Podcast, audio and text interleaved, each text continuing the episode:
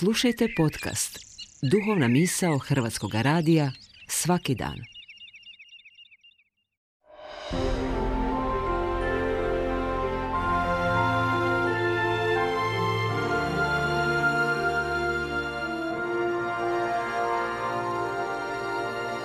Duhovna misao. Urednica je Blaženka Jančić.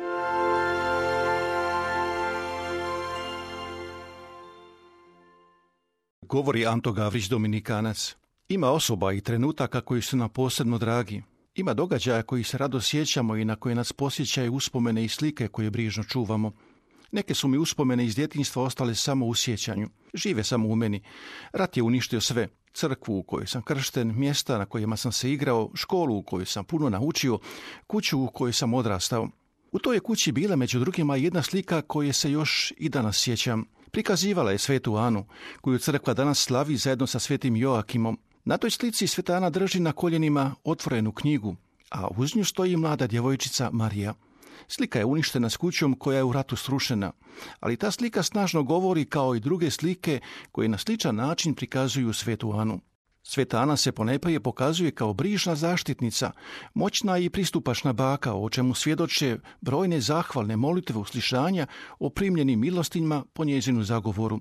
No, gledajući dublje, može se u svetoj Ani prepoznati službenicu Božjega plana, odgojiteljicu najsvetije žene Blažene djevice Marije i svjedoka nade naroda Božjega.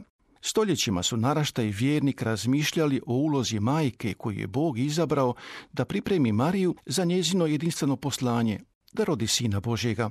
Ana je imala povlasticu što je uvela u vjeru i ljubav najsavršenije i najdivnije stvorenje, djevicu Mariju punu milosti.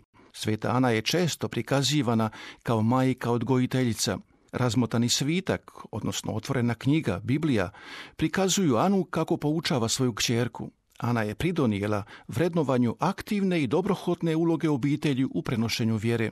Blagdan svetih Joakima i Jane, roditelja Blažene djevice Marije, Isusovih djeda i bake, potiče razmišljati o odgoju. Na osobit način poziva nas moliti za bake i djedove, koji su u obitelji čuvari i često svjedoci temeljnih životnih vrijednosti.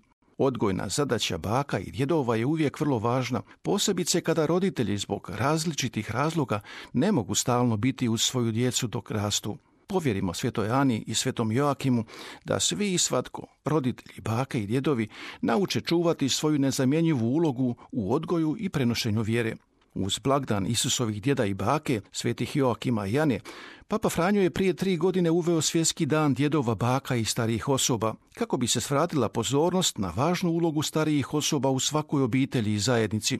Prisutnost djedova, baka i starijih osoba u obiteljima i zajednicama je dragocjena. Posvješćuje nam da dijelimo istu baštinu i da smo dio jednoga naroda u kojem se korijeni čuvaju, ističe Papa Franjo.